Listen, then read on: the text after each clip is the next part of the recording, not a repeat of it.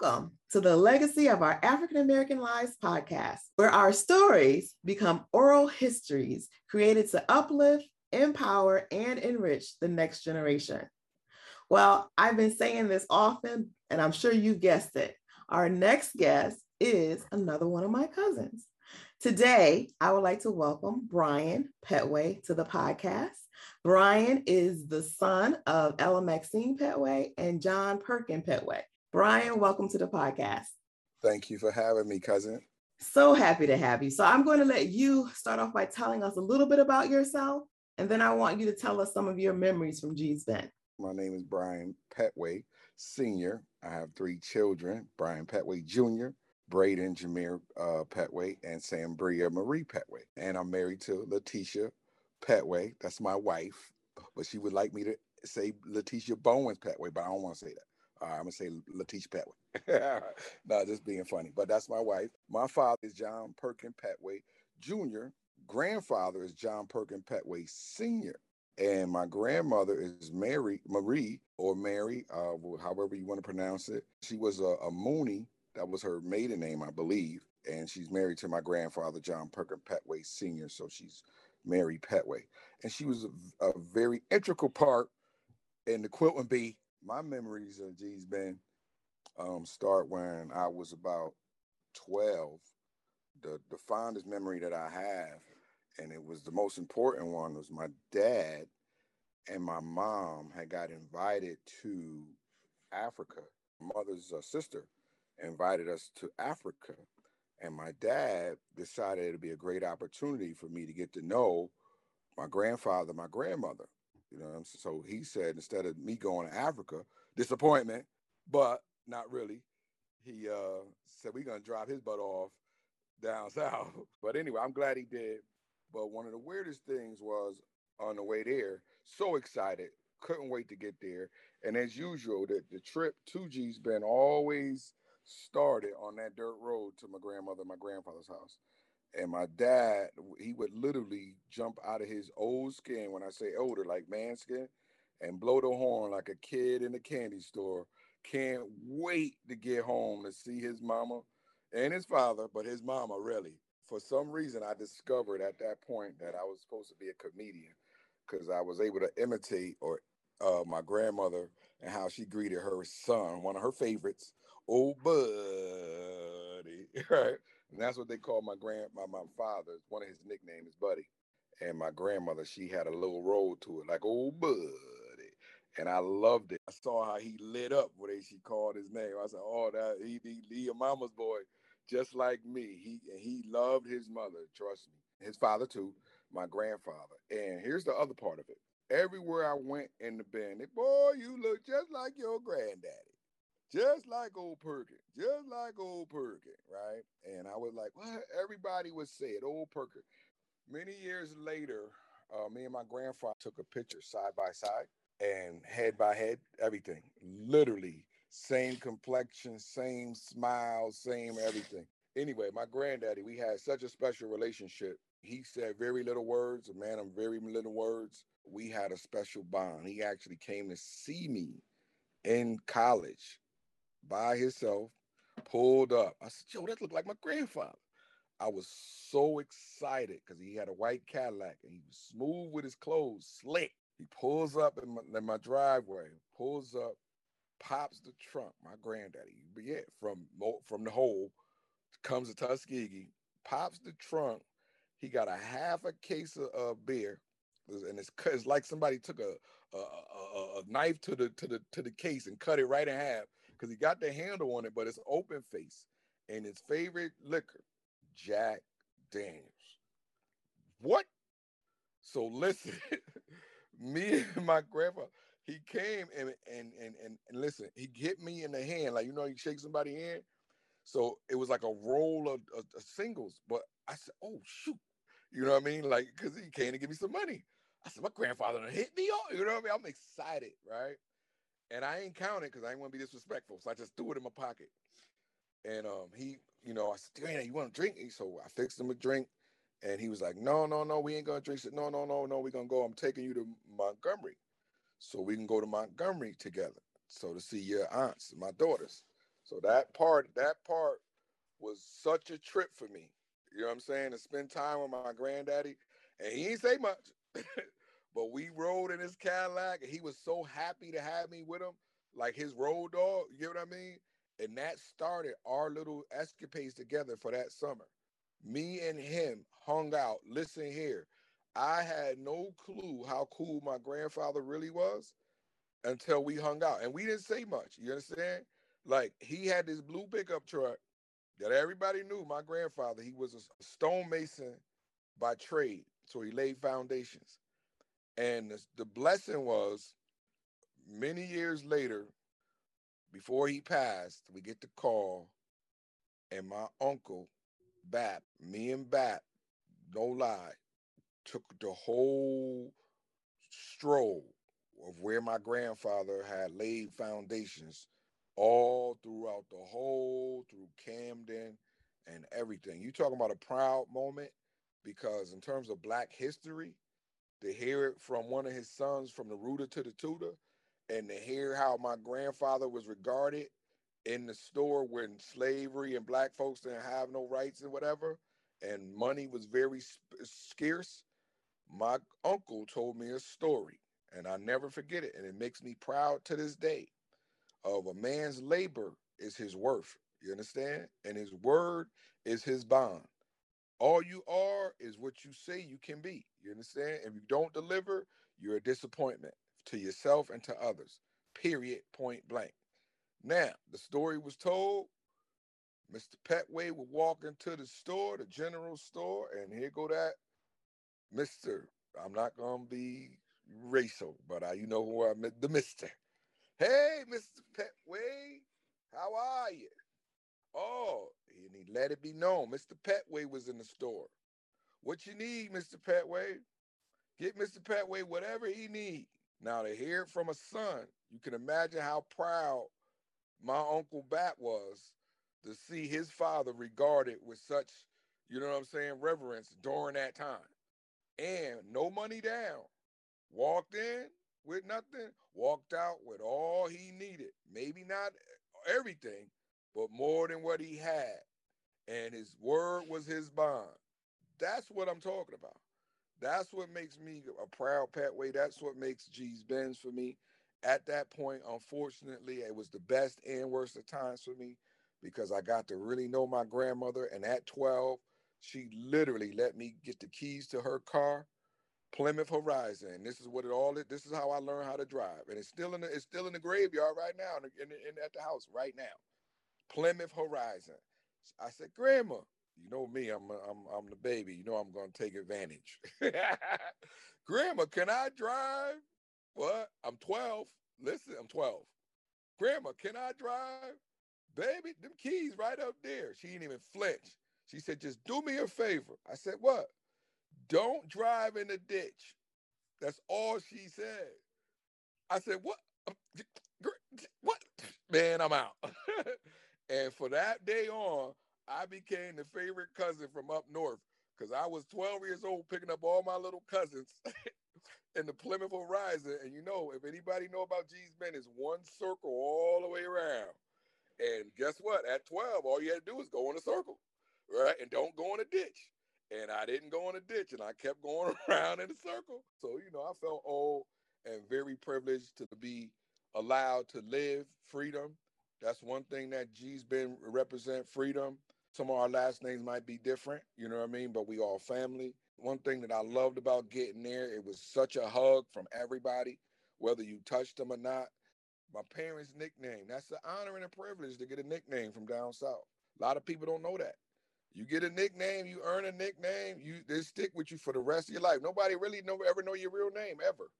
They won't know your real name ever. Swear it. They be like, who that is? Oh, that old boo boy. Don't don't know my name forever, but I love it. I answer to it every time, and I get the country talking when I get down. I hope they don't feel disrespected, but I talk just like they talk because I feel at home. That's what it is, and whether I was born down there or not, that's home. Gee's Bend is home. Bloodline thicker than anything. Another thing that I love about Gee's Bend, they call it the whole, in, in a good way for me. You know what I mean? Because once we get there, it's a long way to get there. But once you get there, you there. You don't never see nobody go to no grocery store, but you always got some food. What? You don't never see nobody in the kitchen, but you always got some breakfast. You always got something to eat. You always see them pies. They just show up.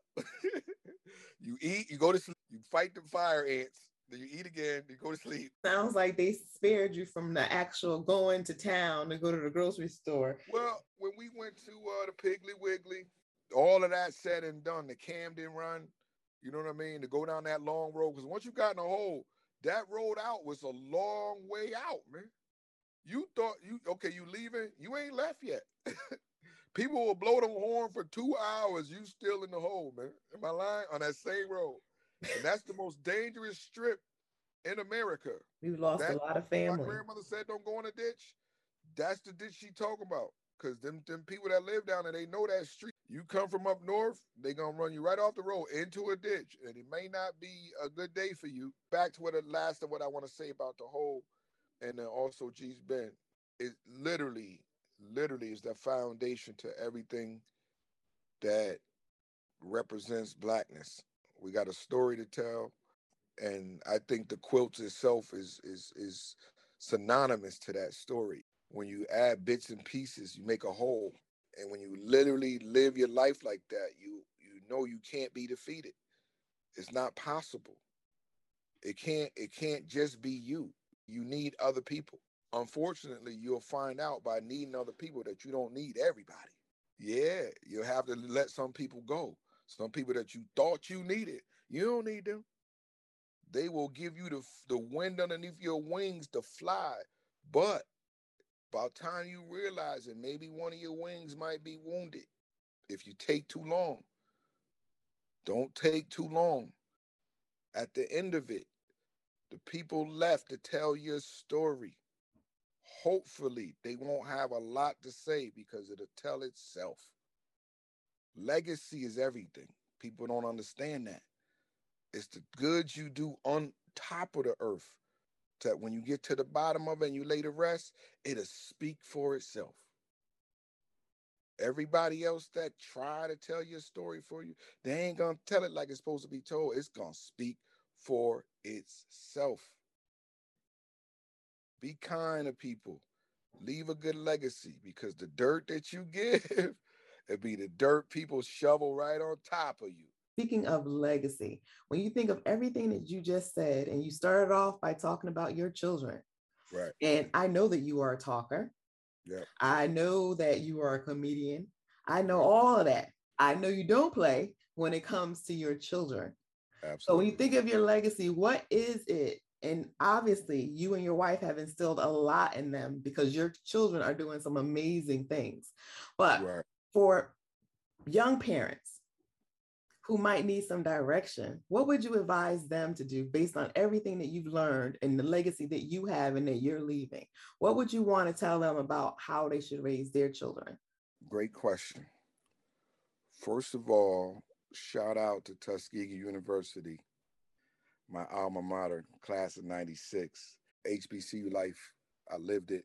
One of the greatest gifts that I had was to witness Black folks get along. One of the scariest things, literally, is to be at peace in chaos. And, and I'm gonna explain what I mean. When you're at peace and you look around and everybody looks it looks just like you, but the world is telling you that we're chaos, confused, you don't know how to greet your people because the world got you thinking we can't do this. And then all of a sudden it happens. Hey, how are you? Brian from Connecticut. Hey, I'm so and so from New Jersey. Then you become brothers over the course of time. And you literally learn how to become young men, men to be hopefully older men, right? And I'm telling you, to a lot of my peers and people that I went to college with, to their surprise, I'm a good dad. But all honestly, it goes back to, geez, Ben, my grandmother, here's the jail. Here's where I got it from, 10. My grandmother, when I was there at 12, this happened. I'm outside playing after a thunderstorm by myself in the mud as I'm watching it bubble.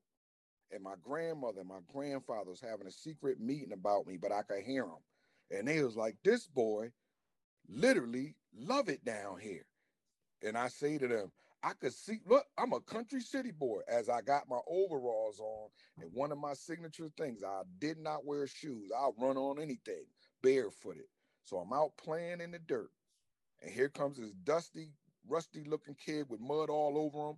And he's just dirty. And he's walking down that dirt road that we love to come down. It's a long road, but he get there. And I'm looking at him. I don't recognize him. And I'm looking at him. I'm still playing in dirt. And he walked right past me and go on the house and he come out on the porch. My grandmother come on the porch. He go, Auntie Marie. So now he got my attention because he said Auntie. So I guess this is my cousin. Let me go see who this is. Auntie Mary. My mama said to come down here and if I can get something to eat. Now I looked at him. He ain't look like none of my cousins from my other cousin, my, my first cousin. You get what I mean? And I'm like, and from being from Connecticut, I got this selfish like, who he think he is coming out house to eat some food? This is my first thinking, right? My grandmother, to my shock, goes to this boy. Go your butt in that kitchen. If you see anything in there you want to eat, you eat it. You eat it till you get full. I was so shocked. Like her, you, we don't know. I don't know. We don't. I don't know. You know him. Get what I mean? My first sign and act of kindness was given to me by my grandmother. Treat people like you want to be treated. He was hungry. She fed him. She had the food. Air goes where I told you. When you go down south, you don't never see nobody really go to the grocery store. And you got groceries. That same act of kindness. When we blowing up the dirt road, that horn is honking all the way through Gee's Bend. Buddy home. Maxine here. Tangela here, Isaac here, Popeye here. You understand? Your nickname gets called out loud and it resonates all the way through Gee's Bend. And guess what? Cars start pulling up and popping the trunk. Groceries. You think I'm lying? Groceries. I use that to try to raise my kids, and I'm gonna also be honest. A man does what a man sees. I saw my dad struggle and raise three kids as one of his children. I imitated, I emulated all the things that I saw. I dress like him, I talk like him, I dance like him, I do a lot of things like him, good or bad. And that's where you get it from. Now, now I'm gonna tell you, parenting and my kids are doing wonderful things. I got a son, my oldest at UConn. My middle child is at Pace University, Manhattan. And my baby girl's in the 10th grade at Co-op High School in um, New Haven on her way to be the next HBCU graduate on to get her master's. My first son got his already got a job, already career lined up, and he's working already while he's in school. So that's a beautiful thing. My other son is a is a he loves dance. He's going to school for theater and all of that, and he's bound to be on TV soon. Um, and I say what I recommend to parents is try your best to be a parent. And when I say that, it's not easy. There's no rule book one of the things that I I do see that that I wish I could address on a whole level with other parents, stop allowing your kids to be grown when they ain't they don't know nothing. Learn teach them respect that we was taught. Respect elders, respect others. That's one of the things my kids do. Very respectful. That's why you get the response. Oh, I love your kids because they're used to what I'm used to. You don't know me. Shut up. That would have never happened in our generation ever. Whether uh, whether that adult was wrong or right, we were uh, we ain't had nothing to say. And one of the times I learned it was when I was 12. Back to that 12 moment. I learned a lot of things when I was in that hole from my grandmother. And the end of that story, unfortunately, my grandmother dies. So think about that moment in time. Did God know I needed to spend that time? That's the question that I now, as an adult, answer all the time. Because whether you want to hear it or not, that was my first insight to my gift. I just recently asked God to show me what my passion is and, and, and my purpose. When I was 12, here's the story, and here's the truth, whether you want to believe it or not. My wife is probably the only one alive that's bearing witness to a lot of my miracles.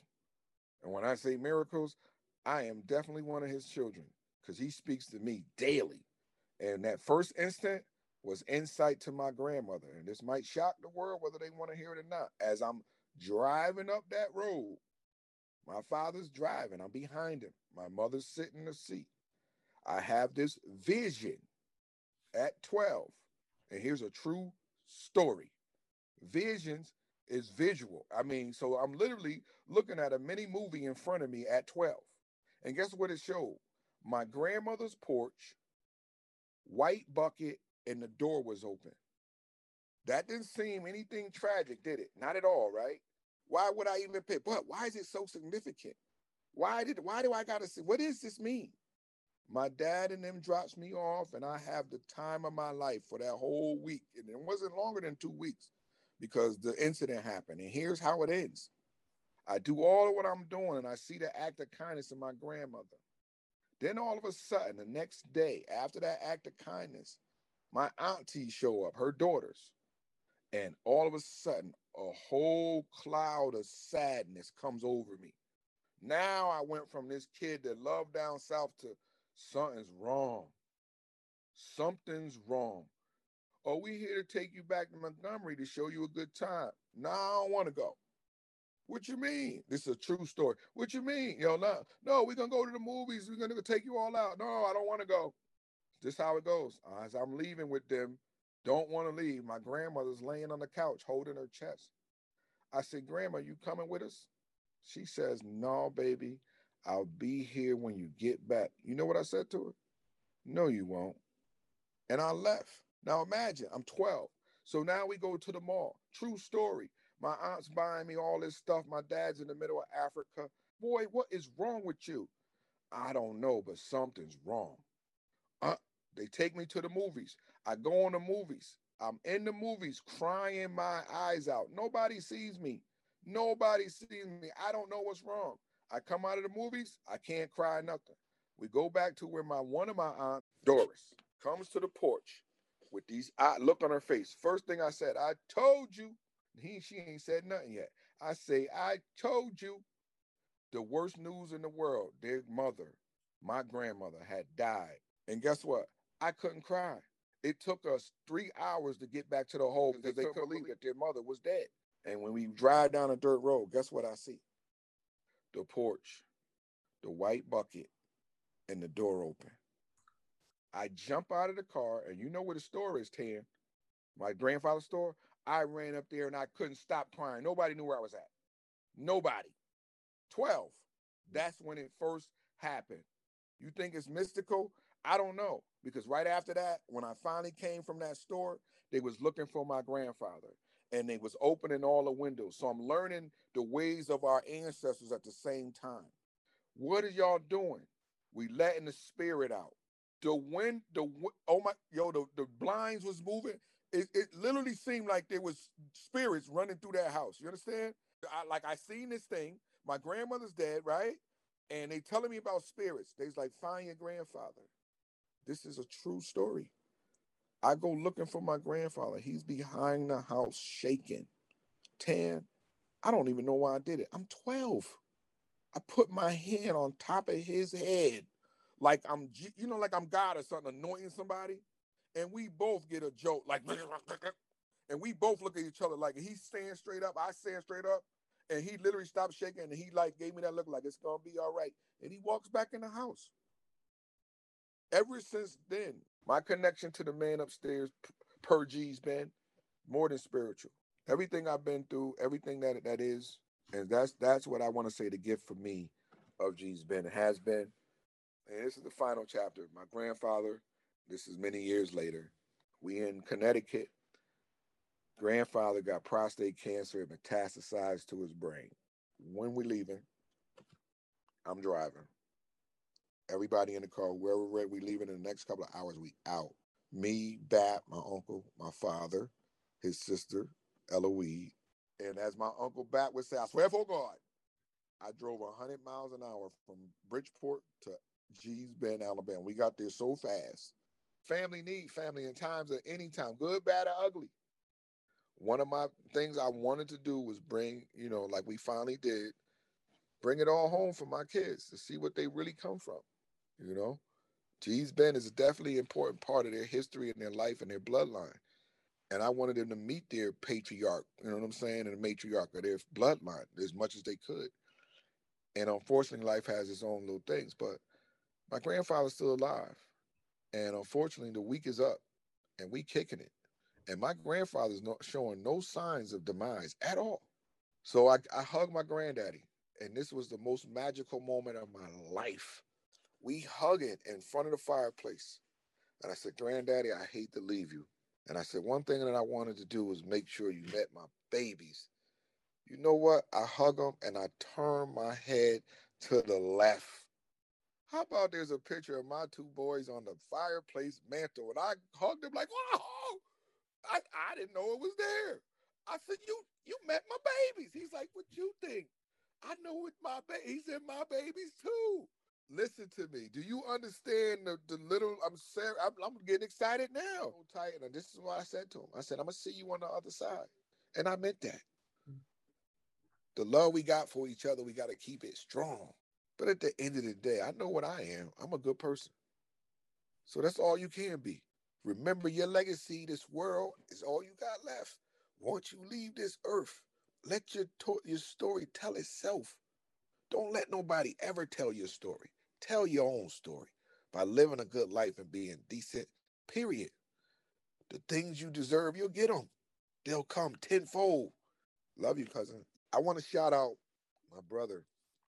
He's not going to be able to tell his story, but he has told his story. And I want to tell his story just a little second worth. His name is Sanford Laverne Pettway. He matters a lot to why yeah, I stick in when I, I really want to go. You know, there's times when I really want to go. But the thought of him makes me stick in there because his story tells itself. A lot of things that I was able to get and do, it was because the wind he put underneath my wings.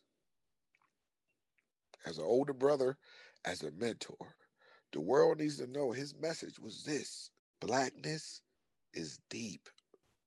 Every night, every night, my brother would wake me up and say, Blackness is deep, B. And we would have discussions till my mother would bang on the floor and tell us to go to bed. And he would say to me, You on the right path, B. And I was like, What? He said, Yeah, because I asked daddy the same question and you responded the same way. Blackness is deep, B. I live it for him. I live it through him. I live for him, honestly. So shout out to Sanford Laverne Pettway, my brother. Keep doing what you're doing, Brian. I know you're making him proud. And he's looking down on all of us. I believe it for sure. And I want to thank our listeners for joining us today. And I hope that you've heard something that you can you can carry with you to help the next generation.